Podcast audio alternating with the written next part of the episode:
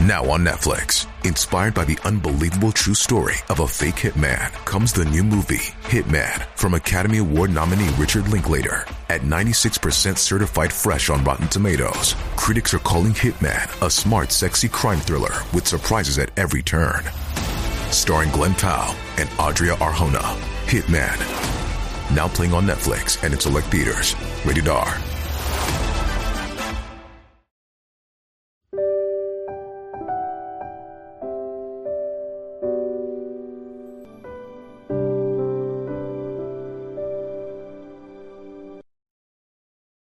让阅读走进生活，让优秀成为习惯。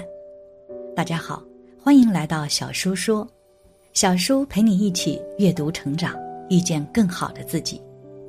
今天要给大家分享的是天现异象，圣人出世。紫薇圣人和东方圣人竟真的不是同一人。一起来听。无论是古代还是现代，只要出现了异象灾难，这个时候就会有着救世主出现，来拯救人类，希望能够借此渡过难关。但是这个救世主到底是谁呢？在很多历史书中这样记载着，在未来的某个历史阶段会出现紫薇圣人，降生人间之后会发生改变。而这个圣人到底是谁呢？另外更有人说，紫薇圣人和东方圣人竟然不是同一人，这又是怎么回事呢？一，紫微星是什么？谈到紫微圣人，我们就要把紫微和圣人分开来看，这是两个不同的概念。紫微在星象学里是指的紫微星，居于很至高的位置，代表的是帝王之星，位置非常崇高。去除神秘色彩，其实就是天上最亮的北斗星。随着天文学的发展，最后古人们观察到，它其实不是一颗星星，而是一个星系，就是那颗星星周围围绕着很多星星，所以最后把它分为三元，紫微就叫做紫微元。它不是一颗星星，是一个星系。如今现代天文学更加发达了，可以直接用天文望远镜观测，发现天上的星系超乎我们的想象。看着很小的一颗星星，实际上比太阳还要巨大。之所以只看到一颗小小的星星，是因为它距离我们太远。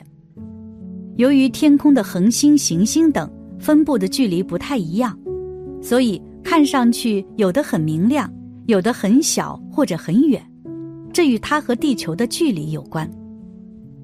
人类其实是粒尘埃中的尘埃，是很小很小的一个状态。随着人类的发展和对天文学的了解，我们就明白了，紫微星成了一种象征，象征着一种力量。在古代称为帝王之星，在紫微斗数里面也是一颗如如不动的星星。二，圣人的介绍。古往今来多豪杰，唯待圣人点玄机。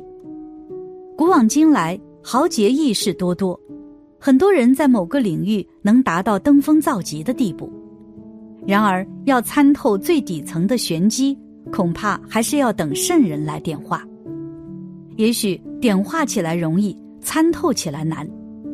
数千年的人类历程，多少能人异士却见不得参透到真正的底层，这也应该就是需要圣人的作用吧。而中国历史上曾出现四位伟大的圣人。第一位大圣人是老子，这是道家的始祖，也是太上老君的化身。一本《道德经》现在已经是全世界古籍书籍里印刷量最大的。第二位是孔子，大圣人孔子在整个中国历史上举足轻重。当然，孔子之所以能成为大圣人，和他得到老子的点化有密切关系。因为这个点化一下子脑洞大开，大彻大悟，才会成为一个圣人。第三位圣人就是慧能。去听听《六祖坛经》，里面专门讲这一位人物。他出生在偏远的经济最落后的地方，但是智慧却处于金字塔最顶峰的位置。他不识字，但是听到了一些经典立即开悟，并且他对中国佛教以及禅宗的弘化具有深刻和坚实的意义，慧能得到五祖弘忍传授衣钵，继承了东山法脉，并建立了南宗，弘扬直指人心、见性成佛的顿教法门。他弘化于岭南，对边区以及海外文化也具有一定的启迪和影响。第四位圣人是王阳明，他的思想是中国思想文化史上的重要学说之一。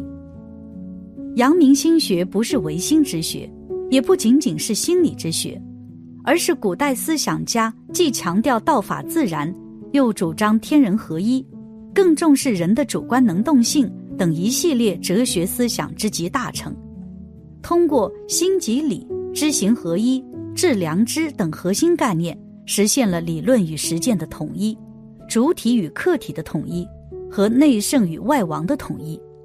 站在今天新的历史方位上，传承发扬阳明心学，有着重大的理论价值和现实意义。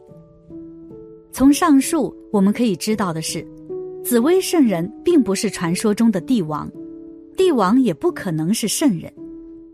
而这个时候有人就说，帝王可能是紫薇大王，或者是轮转圣王。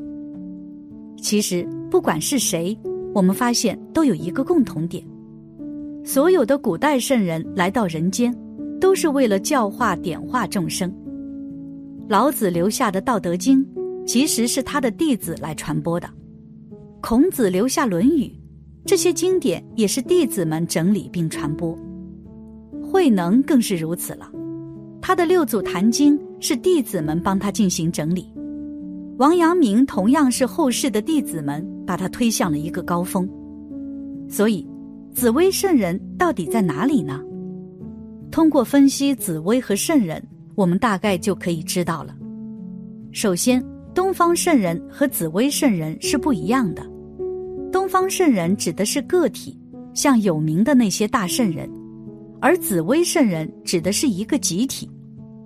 根据以上分析发现，紫薇圣人不可能是一个人。不是人，难道是其他的什么吗？也不是，而是一个星系，一个集体。也就是说，他不是一个人，而是一群人，像天上的星云、星系一样的存在，向外辐射出光和热，就像满天的星云。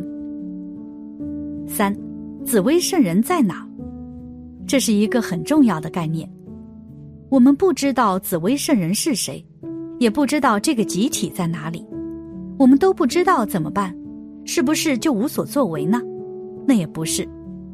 我们不知道圣人在哪里，也不知道紫薇圣人是谁在哪里，但是我们知道古代的孔子、王阳明这些圣人一生的所作所为，因此我们就可以用圣人的标准来要求自己，用一生来践行圣人之道，学道、行道、得道，而最关键的是行动。只要每天用圣人的标准来要求自己，利益众生就对了，不断向周围发出光和热就对了。当我们老了，突然发现自己竟然是这个家族中的一个传奇人物，那就对了。我们在最普通最低的地方，这叫上善若水，水会流到最低的地方，所以我们的脚跟必须站稳了。站在哪里？站在最低的地方，就是站在普通人里面，站在那个地方点化传播，用一切的方法，当然互联网时代用互联网的方法，这样我们就不必再去管紫薇圣人到底在哪里，也不会听信任何紫薇圣人在哪里，而我们也不用管那些在网上说自己是紫薇圣人的人，因为这些一点都不重要。重要的是我们这一生到底为众生做了什么，为我们这个家族做了什么。按儒家的说法，就是光宗耀祖。所谓光宗耀祖，其实是这一生被众人所推崇，为什么他不为自己为众生？这才是我们应该做的。紫薇圣人到底在哪里？在我们每个人的心中。我们心中有紫薇圣人，用紫薇圣人的标准要求自己，我们每个人就是紫薇圣人。紫薇圣人在哪里？在无声之中。如果有人说自己就是紫薇圣人，那是狂妄。但是我们向紫薇圣人学习，让众生得到真实的利益。我们移风易俗，当时间过去一百年、两百年、三百年后，因为他们的存在，这个世界变得更加美好，那就够了。总而言之，我们可以不用去做那些惊心动魄的大事，可以先从一件小小的善事开始做起，长期积累，慢慢的，我们也会有着圣人之心，能够有着慈悲心，帮助他人。只要人人能够做到，团结在一起，那人类的未来依旧是光明的。感谢你的观看，愿你福生无量。今天的分享就到这里了，希望你能给小叔点个赞，或者留言给出你的建议。别忘了把小叔分享给你的朋友，让我们一起成为更好的自己。还没有订阅小叔的朋友，一定要记得订阅哦。我们下期不见不散。